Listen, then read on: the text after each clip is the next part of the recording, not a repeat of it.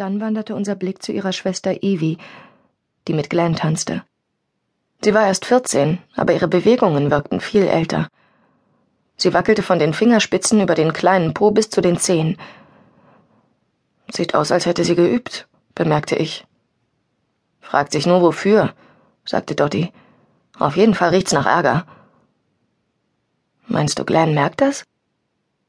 Er grinste wie ein Honigkuchenpferd, während er hin und her twistete.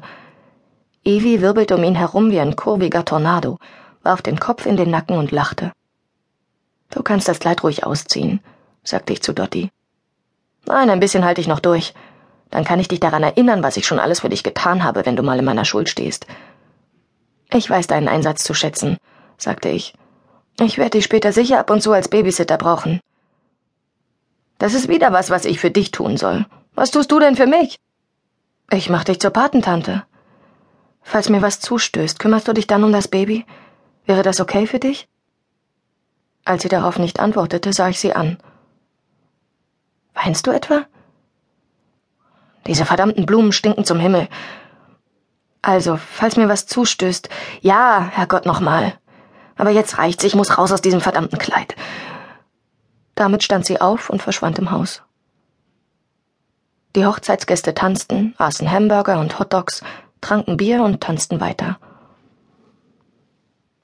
Irgendwann im Lauf des Nachmittags sprach Glenn einen Toast auf uns aus. Die zwei sind meine besten Freunde, begann er, doch Dottie unterbrach ihn mit einem lauten Hey. Dottie auch, fügte er hinzu, dann runzelte er die Stirn. Jetzt habe ich vergessen, was ich sagen wollte. Ach so, ja. Ich wünsche Ihnen und dem Baby alles Glück der Welt und ich hoffe, Sie denken daran, immer ein Bier für mich im Kühlschrank zu haben. Ich bin froh, dass Bud zu Verstand gekommen ist. Was Besseres als Florine hätte er nicht finden können. Alle klatschten. Ich dachte bei mir, dass Bud wahrscheinlich schon etwas Besseres als mich hätte finden können, aber trotzdem erhoben wir unsere Gläser und stießen an. Der Champagner machte mich und das Baby übermütig, und ich kicherte den größten Teil des Nachmittags vor mich hin. Als es an der Zeit war, mir das Strumpfband auszuziehen, kitzelte Bud mich, während er es über meine Wade und meinen Fuß streifte. Glenn, Ray und Billy waren die einzigen unverheirateten Männer unter den Gästen, und keiner von ihnen sah so aus, als wollte er das Strumpfband fangen. Hey, das ist unfair, sagte Pastor Billy zu Glenn, als der hinter ihm in Deckung ging. Ray Clemens, Glens Vater und Inhaber des Gemischtwarenladens oben an der Straße, verzog das Gesicht, trat einen Schritt zur Seite und schob beide Hände in die Hosentaschen. Bud warf das Strumpfband in ihre Richtung und Billy fing es auf.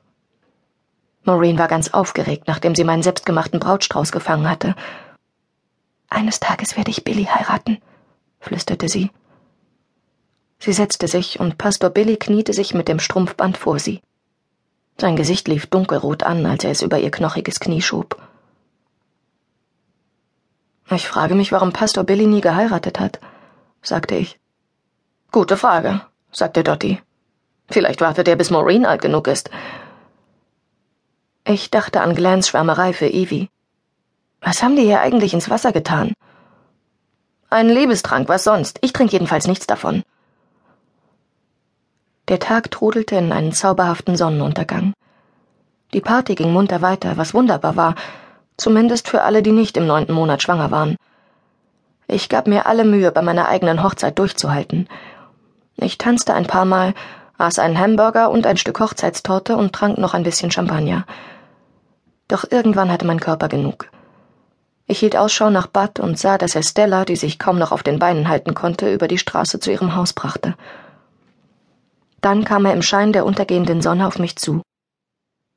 In dem Licht glänzte sein dunkles Haar, und seine Augen glühten wie zwei Kohlenstücke. Lächelnd kniete er sich vor mich hin. Nun, Mrs. Warner, es ist Zeit für unsere Hochzeitsnacht. Ich sah Bud an.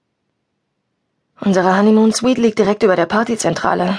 Was meinst du, wie das wird, wenn wir die ganze Nacht von der Musik und den Gesprächen Bescheid werden? Heute Nacht schlafen wir nicht hier, sagte er.